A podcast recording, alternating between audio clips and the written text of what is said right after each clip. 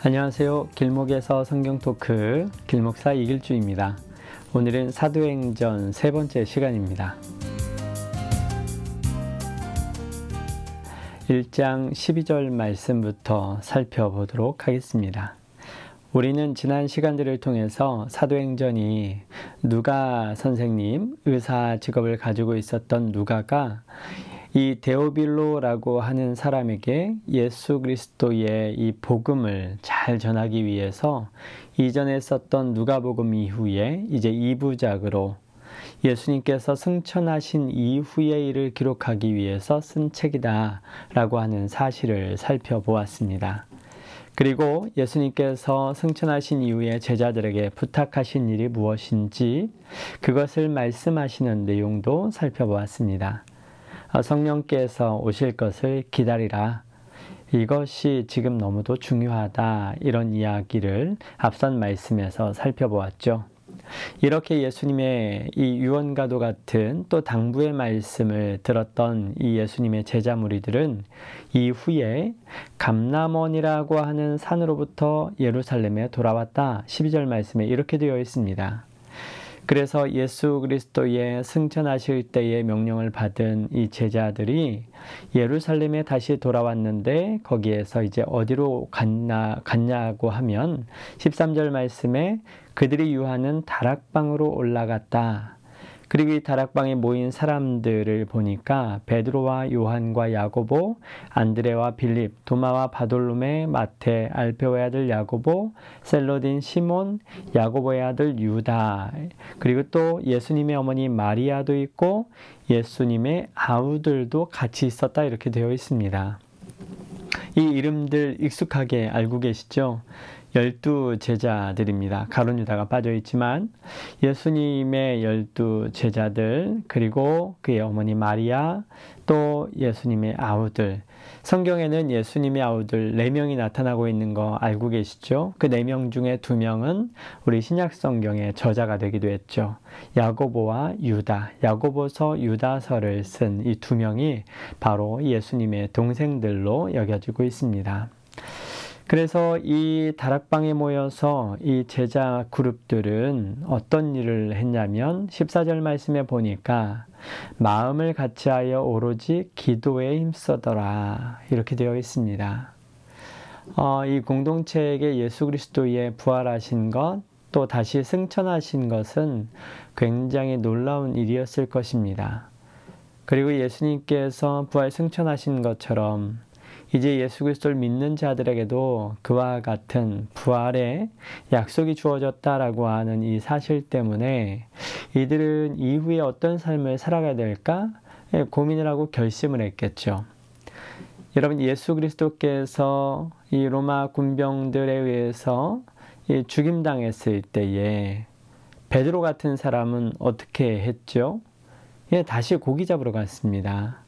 예, 삶의 소망이 없어졌지 않습니까? 이전에는 예수님을 쫓아다녔다라고 한다면, 이제는 쫓아다닐 그와 같은 리더, 희망을 주는 위인, 메시아 같은 분 없었던 거죠. 그런 베드로에게 예수님께서 부활하셔서 나타나셨습니다. 그랬으니 그의 삶이 어떻게 바뀌었을까요? 아마도 이 재림하시고 그 다음에 다시 부활의 소망을 가진 이 공동체는 우리 이단으로 여겨졌던 다미선 교회 같은 이제 곧 종말 말세가 다가오니까 이제는 주님을 기대하며 살아야 된다 이런 마음이 출중했을 것 같습니다. 그래서 예수 그리스도를 눈앞에 분명히 죽었는데 눈앞에 보였던 이 모습을 본 공동체는 그때부터 기도하기 시작했다. 이렇게 되어 있습니다. 이들이 얼마나 간절함으로 기도했을지 우리는 상상해 볼 수 있어야 되겠죠. 여기 이 내용 중에 여기 이제 다락방으로 올라갔다라고 되어 있는데 뭐 그냥 다락방일 수 있습니다. 그런데 이 다락방이 어디인가 이게 또 의미를 주는 부분이기도 해서 많은 사람들이 이곳이 어디였을까 추정을 합니다.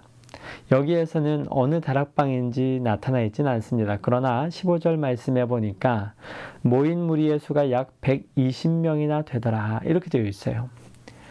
여러분 혹시 가정에 다락방 뭐 혹은 베란다라고 해야 되나요?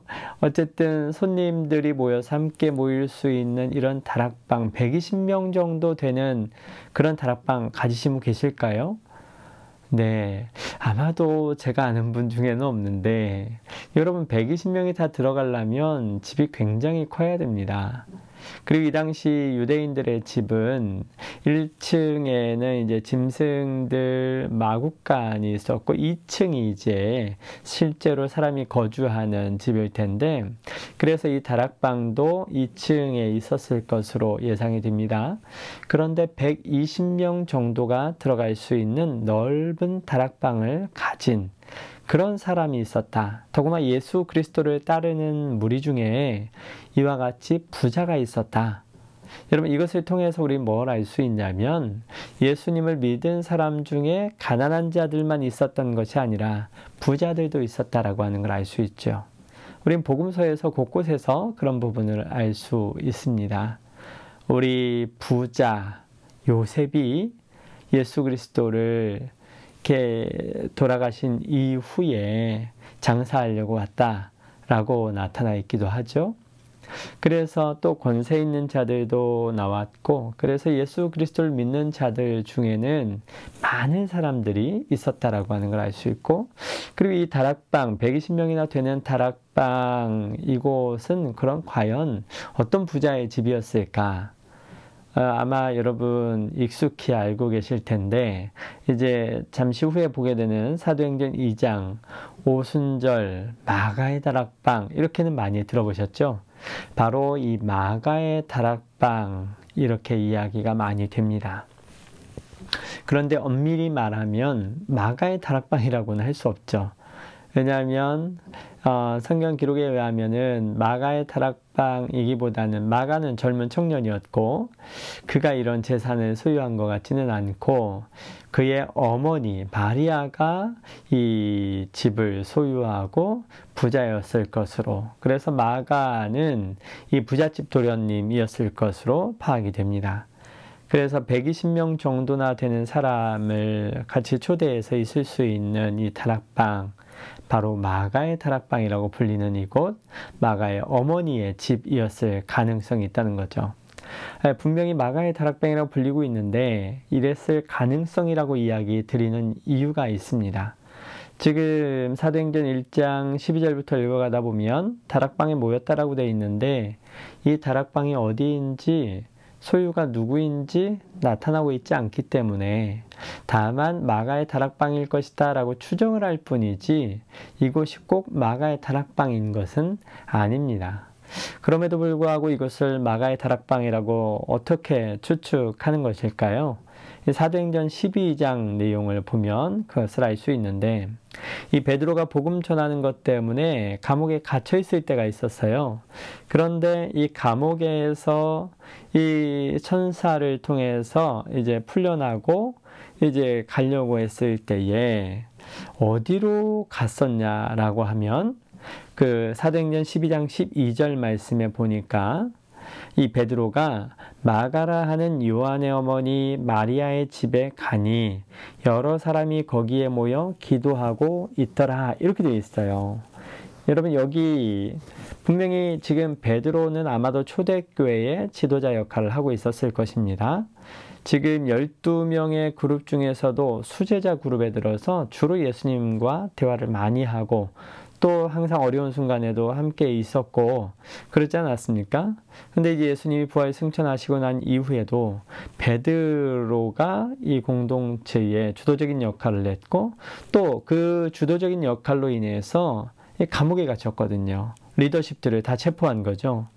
그랬을 때에 이 베드로를 위해서 이 교회 공동체가 간절히 기도하러 모인 곳이 바로 이 마가 요한의 어머니 마리아의 집이었다. 이렇게 밝히고 있습니다. 이걸 통해 보면 이 초대교회 공동체가 주 근거지로 삼고 있었던 모임의 장소 또 기도하는 장소가 어, 마가의 어머니 마리아의 집이었다라고 한다면 이 일장에 나와 있는 또 이 사도들 제자들이 같이 모여서 기도하고 있었던 장소도 바로 이곳이지 않았을까라고 생각을 해볼 수 있는 것이죠.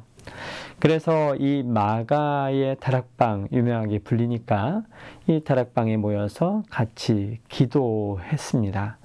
그런데 120명이나 되는 사람들이 모였다라고 한 거죠. 이렇게 같이 기도하고 있는 데에 아마도 베드로에게 성령의 감동이 있었던 것 같습니다. 그리고 나서 이제 어떤 말씀을 하는데 이 구약의 말씀을 들어서 한 가지 뭔가 결정해야 될 일이 있다. 이 마음 가운데 떠오른 부분을 이야기합니다. 그것은 바로 뭐냐면 이 12명의 사도가 있는데 그 중에 한 명을 선정해야 된다라고 하는 거죠. 여러분 마지막 때에 우리 가론 유다가 어, 배신했던 거 기억나시죠? 그래서 이 12명 중에 한 명이 빠졌어요. 그래서 베드로가 말하기는 한 명을 더 보충해야 되는 것 아니냐. 이 이야기를 하는 겁니다. 여러분, 12명이어야 될 이유가 있을까요? 그냥 11명으로 다니면 안 됩니까? 그런데 아마도 이 12명이라고 하는 숫자에 대해서 이 베드로와 그 초대교회 공동체는 중요한 의미를 두었던 것 같습니다. 또 이 열둘, 뭐 이 숫자와 연관되어서 스물넷, 뭐 이렇게 이해되는 것들이 요한계시록에서도 상징적으로 또 중요하게 환상 가운데 보여지기도 하고, 근데 이제 그런 거는 다 내버려 두고, 다만 12명을 채우기 위해서 베드로가 지금 이 이야기를 하고 있다라고 하는 것. 그래서 이제 한 명의 사도를 더 뽑아야 됩니다.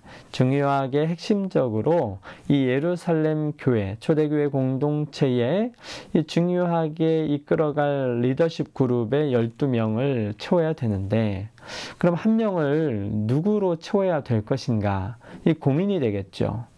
여러분, 이 사도, 이 특별히 12명에 해당하는 이 사도의 조건, 어떤 사람이었을까요?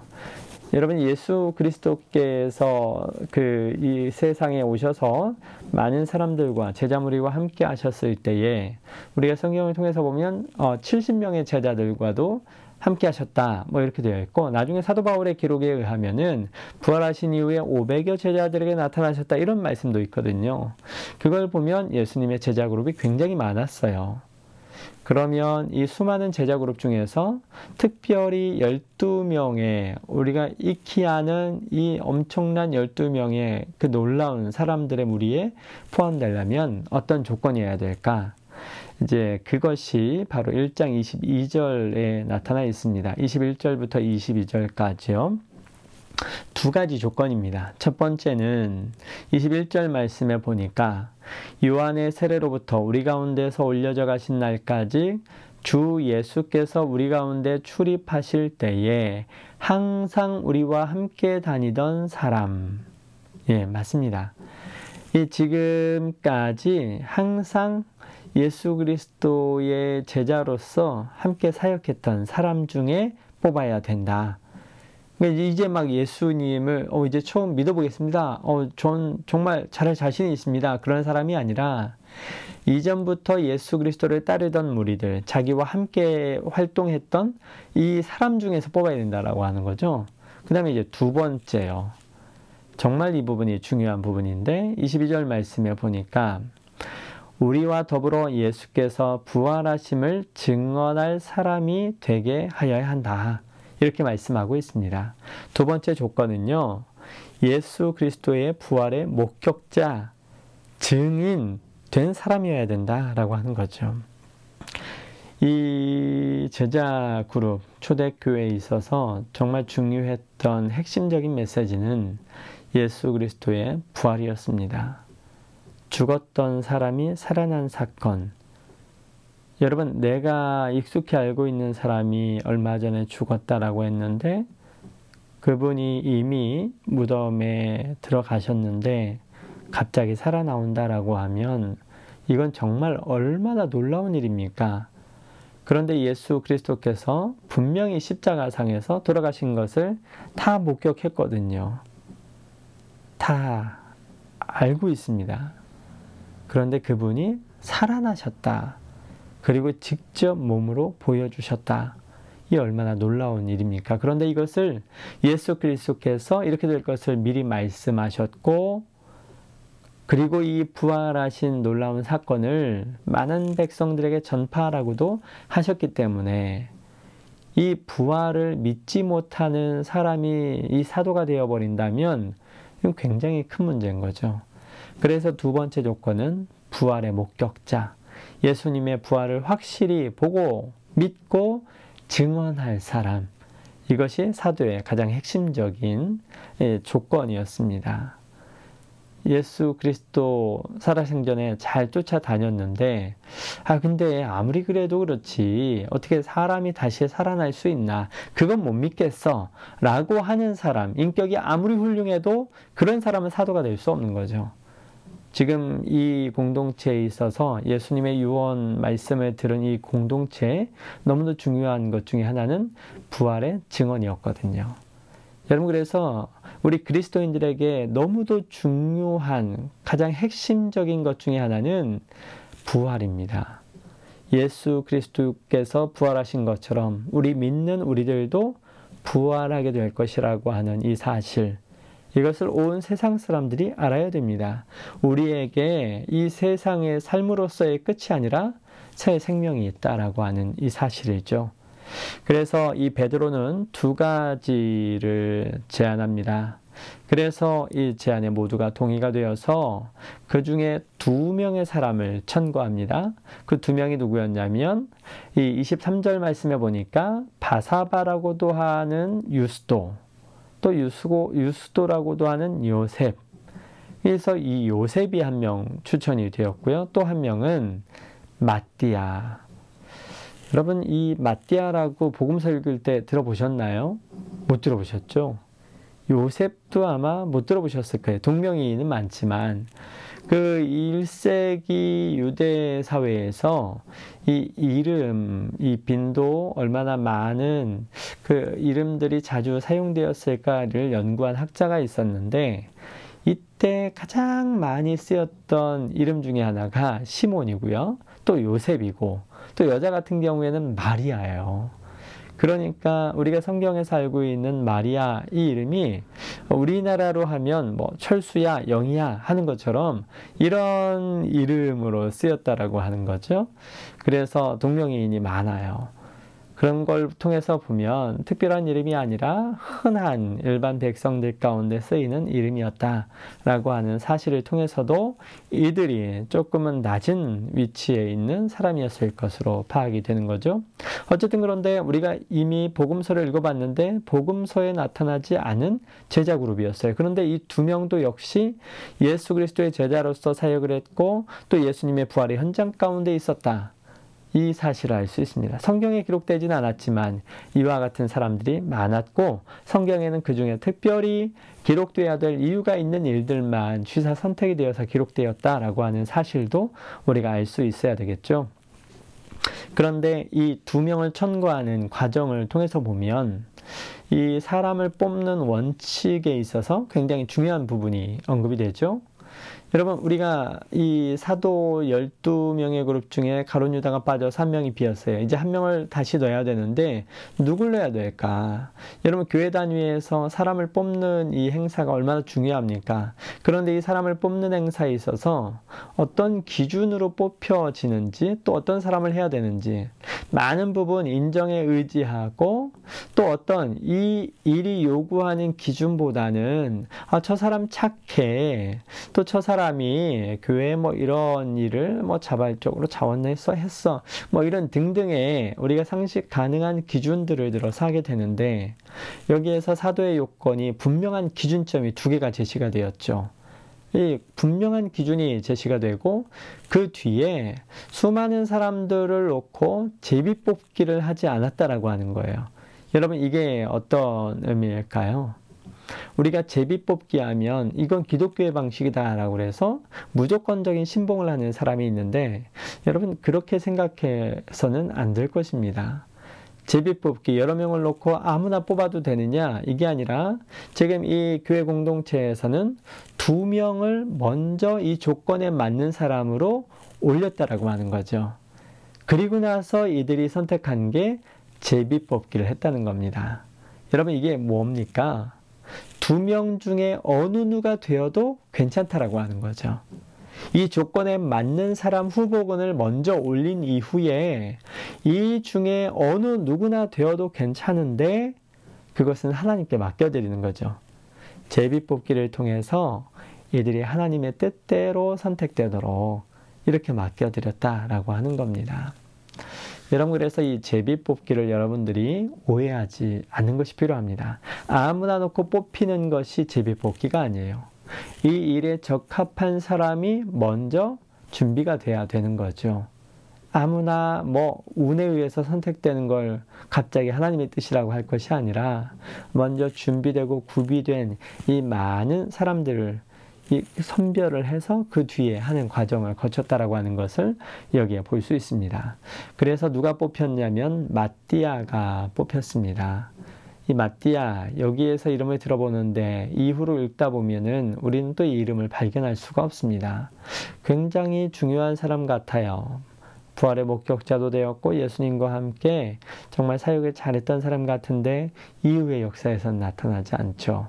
이분이 어떤 사역을 했을지 참 궁금합니다만 아마도 성실하게 잘 사역했을 것이다. 이렇게 추정을 해볼 수 있습니다. 그러나 기록에서는 나타나지 않고 있습니다. 이렇게 마띠아처럼 이름 없이 기록되지 못한 또 하나님의 신실한 사람들이 있을 것입니다.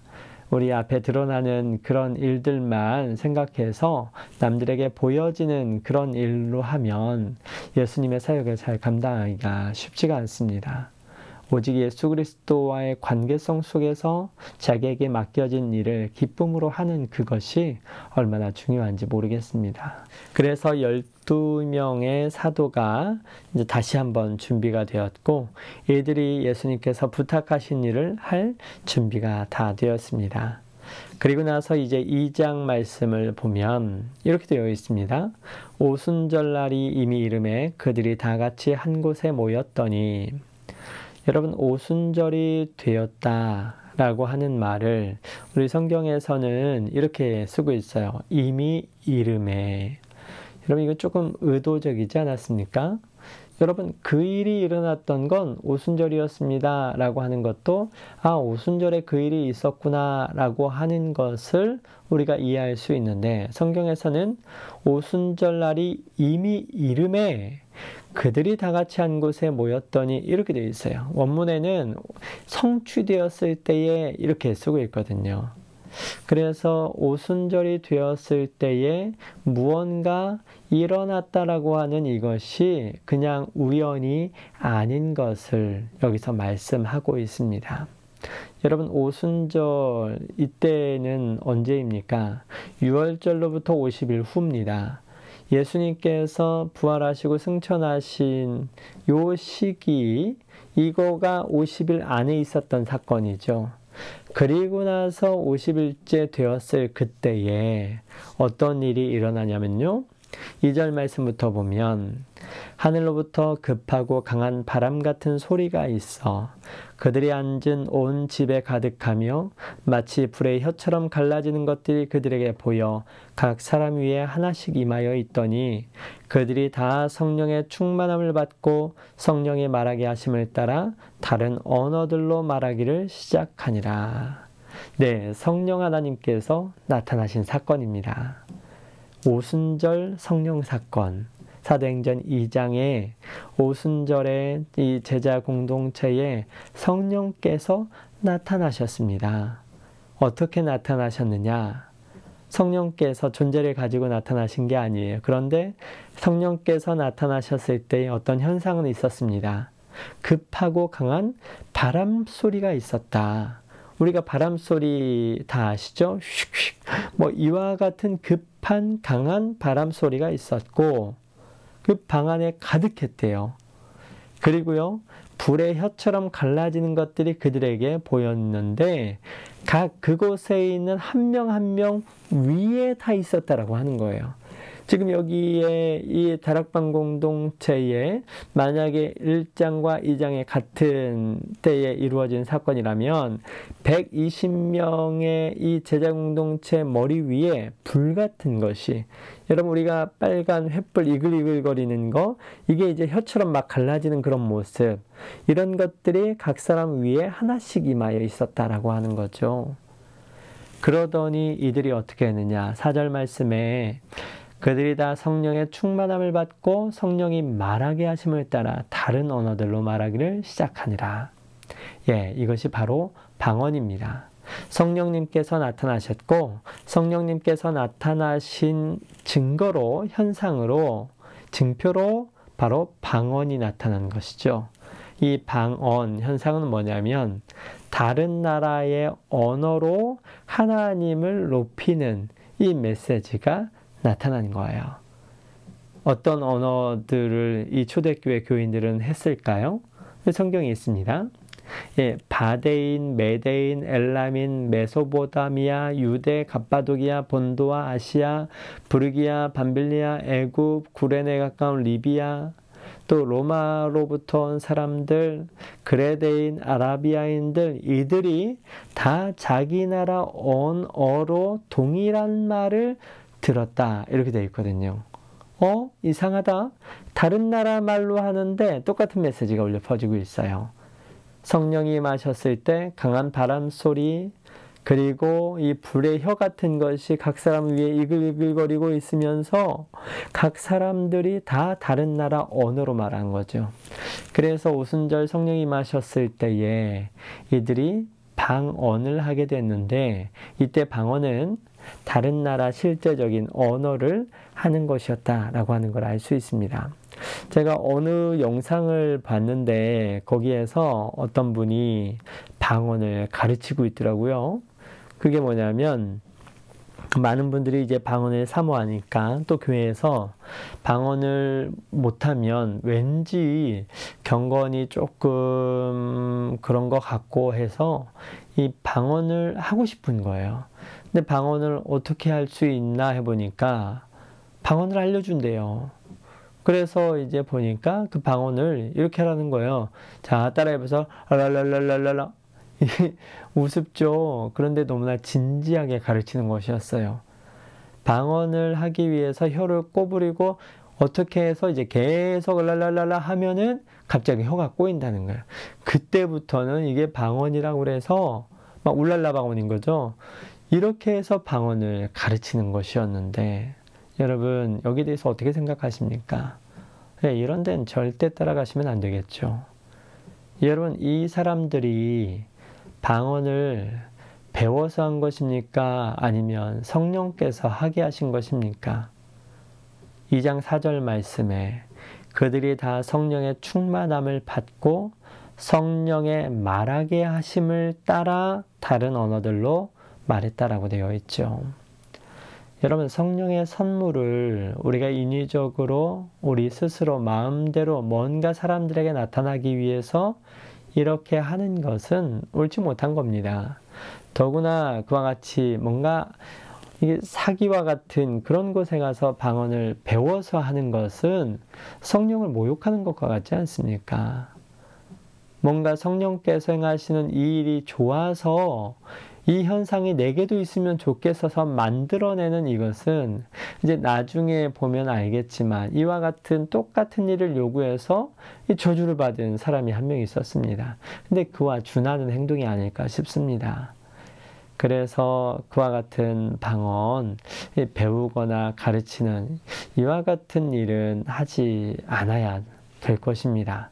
어쨌든 그래서 이 각 사람들, 이 갈릴리 사람들이었던 이 사람들이 다 같이 모여서 성령을 받고 다른 나라 언어를 말하기 시작했다.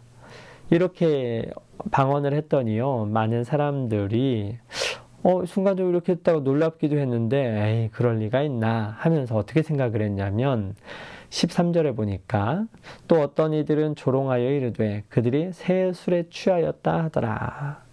네, 마치 해롱해롱 되는 것처럼 보였나 봐요. 더구나 많은 사람들이 말도 이상하게 꼬부랑꼬부랑 하고 왜냐면 자기 나라 말이 아닌 것은 그렇게 들렸을 거 아닙니까? 그러니까 아유 술 취했구만 이렇게 이야기를 한 거죠. 그랬더니 이런 분위기 속에서 이 베드로가 또 나머지 열한 사도가 이게 함께 갑자기 소리를 높여가지고 이 여러분 잘 들으십시오. 그런 거 아닙니다. 이렇게 해가지고 이제 항변하는 모습이 보이는데 지금 이 오순절 성령 사건이 언제 일어났느냐? 언제 일어났는지 아십니까? 제3시에 일어났습니다. 여러분 이 유대인의 시간표 보기가 쉽지가 않죠. 그래서 여러분 이 유대인의 시간을 쉽게 계산하려면 여러분 익숙해 하는 게임 있죠. 369 게임. 이 369 게임을 이 동그란 원을 만들어서 절반에 딱 자르십시오. 가로로. 가로로 자르면 이제 9시, 12시, 3시죠. 왼쪽부터 9시, 12시, 3시. 그래서 반 원이 되지 않습니까? 이게 369입니다. 제 3시면은 9시, 6시면은 12시, 9시면은 오후 3시가 되는 거죠. 그런데 지금 이 성령이 임하신 사건이 제3시래요. 그러면 오전 9시죠. 그러면 이건 해장술, 우리가 해장술 했겠습니까? 이렇게 항변하는 거예요. 아침부터 이렇게 많은 사람이 지금 해장술하고 똑같은 이렇게 말하겠어요? 아니라고 하는 거죠. 그래서 취한 것이 아니라 그리고 나서 이들에게 임했던 이 사건에 대해서 해석을 합니다. 이들도 놀랐을 것인데 이 사건을 해석하게 된 이 베드로에게 주신 성령의 감동은 더 놀랍습니다. 왜냐하면요. 이 베드로와 열한 사도가 어떤 이야기를 하냐면 이것은 바로 구약 성경에 나타난 이것이 이루어진 것입니다. 이렇게 말하고 있습니다. 여러분 선지자 요엘을 기억하십니까? 구약의 예언자라고 해서 우리가 예언서는 또 읽기가 어렵죠. 그런데 이 요엘 선지자가 나중에 되어질 일을 예언한 것이 있는데 요엘서 2장 28절 말씀에 의하면 이런 유명한 예언을 하셨어요. 하나님이 말씀하시기를 말세에 내가 내 영을 모든 육체에 부어 주리니 너희의 자녀들은 예언할 것이요 너희의 젊은이들은 환상을 보고 너희의 늙은이들은 꿈을 꾸리라. 그때에 내가 내 영을 내 남종과 여종들에게 부어 주리니 그들이 예언할 것이요 또 내가 위로 하늘에서는 기사를 아래로 땅에서는 징조를 베풀리니 곧 피와 불과 연기로다. 주의 크고 영화로운 날이 이르기 전에 해가 변하여 어두워지고 달이 변하여 피가 되리라. 누구든지 주의 이름을 부르는 자는 구원을 받으리라. 지금 자기들 가운데 일어난 이 놀라운 성령 임재 사건이 어떻게 해석이 되었냐면 유엘 선지자의 예언의 내용이 지금 이루어졌다라고 하는 것으로 이해했다라고 하는 거죠. 유엘 선지자가 예언한 내용은 무엇이었냐면 말세 때의 일이 일어났다는 겁니다.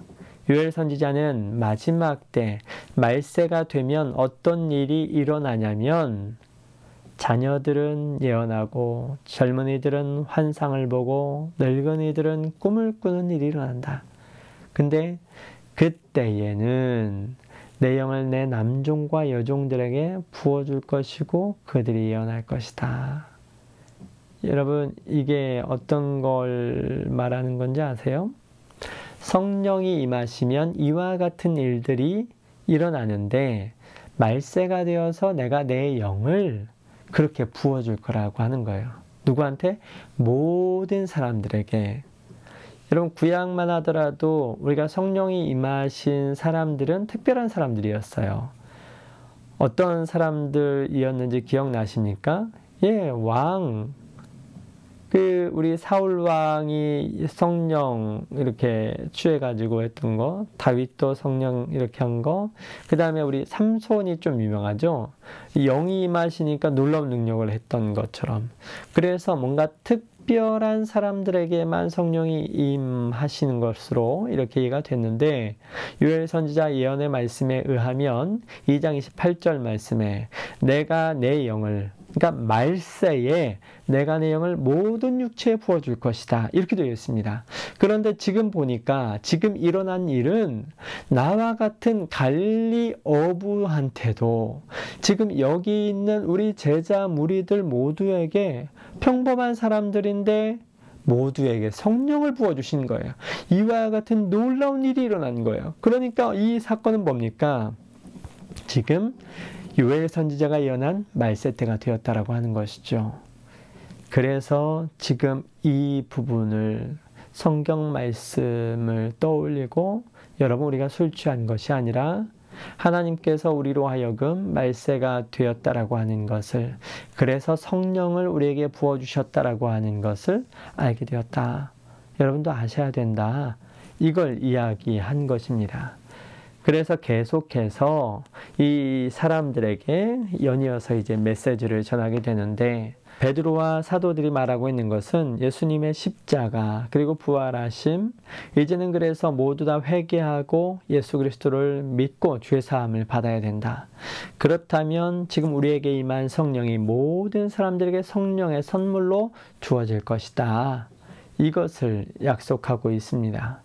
요엘 선지자가 예언한 것처럼 누구든지 예수 그리스도의 이름을 부르면 구원을 받는다.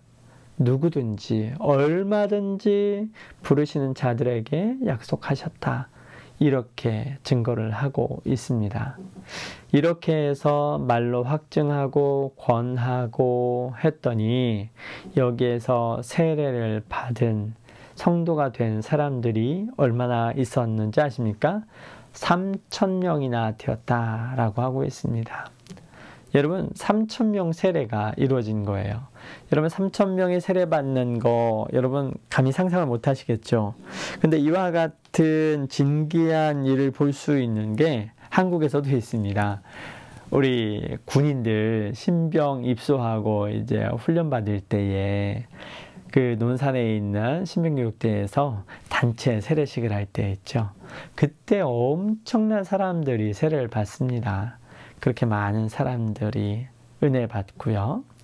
이제 그거보다 더 멋진 장관이 이때 연출이 된 거죠. 그래서 이 교회가 이렇게 성도들이 많아졌고, 그리고 이제 마지막 42절에 보면 그들이 사도의 가르침을 받아 서로 교제하고 떡을 떼며 오로지 기도하기를 힘쓰니라. 여러분 이 부분 이 공동체가 어떤 삶을 살았는지를 말하고 있죠. 서로 교제하고 떡을 떼며 오로지 기도하기를 힘쓰는 삶을 살았다. 네. 이들의 삶이 이제 마지막 2절 후반부에 나타나고 있는데 많은 기적과 표적이 있으면서 믿는 사람들이 더 많아졌어요. 그런데 이 믿는 사람들이 공동체를 이루어서 살았다라고 하는 걸 말씀하고 있습니다. 이 공동체적인 삶을 살게 되니까 모든 물건을 서로 통용하고 재산과 소유를 팔아 각 사람의 필요에 따라 나눠주고 날마다 마음을 같이하여 성전에 모이기를 힘쓰고 집에서 떡을 떼며 기쁨과 순전한 마음으로 음식을 먹고 하나님을 찬미하며 또 온 백성의 칭송을 받았다. 이렇게 되어 있습니다. 그야말로 공동체 생활을 산 것이죠. 여기서 더 나아가서 이들은 이제 종말의 때에 자신의 생업까지 다 내려놓고 왜냐하면 재산과 소유를 다 팔았다라고 그랬으니까요. 그리고 각 사람의 필요를 따라서 나눠줬다라고 되어 있어요. 모든 물건을 서로 통용했다라고 되어 있어요. 이걸 보면 어떤 게 예상이 됩니까? 마치 공산주의 공동체가 이루어진 것이죠. 이 말을 하면 또 오해하실 수도 있으니까. 그런데 이들이 마치 재림을 소망하면서 이제 모든 것들을 내려놓고 함께 모여서 사는 이제 재림 종말 공동체와 같은 모습으로 살게 된 것을 말씀하고 있습니다. 그런데 이제 조금 다른 부분이 있죠. 이들이 성전에 모이기를 힘썼다. 그리고 47절에 보니까 온 백성에게 칭송을 받았다. 이렇게 있어요. 이들이 생활 공동체로서 그렇게 살아가는데 백성들에게 칭송받는 삶을 살았다라고 하는 것이죠. 그래서 균형을 잃지 않는 공동체의 모습도 보여지고 있습니다. 그래서 이 성령 받고 난 이후에 초대교회 공동체는 같이 이제 공동체의 생활을 하게 되었다라고 하는 것을 알게 되는데 이러면서 우리 다미선 교회 같은 이제 그런 공동체로 끝이 나는 것이 아니라 백성들에게 칭송을 받고 구원받는 사람이 날마다 더 하게 되는 놀라운 일이 연속적으로 일어나는 이런 멋진 공동체의 삶을 살게 되었다라고 하는 것을 알 수 있게 됩니다. 그런데 이와 같은 모습이 이후에 어떻게 변화되어 가는지 이것은 우리가 조금 더 살펴볼 부분인데 이제 우리가 사장을 보게 되면 연이어서 살펴보게 될 것입니다. 여러분 이제 오늘 2장까지의 말씀 살펴보았습니다. 여러분 또 한 주간 평안하시고 다음 시간에 뵙도록 하겠습니다. 감사합니다. 평안하십시오.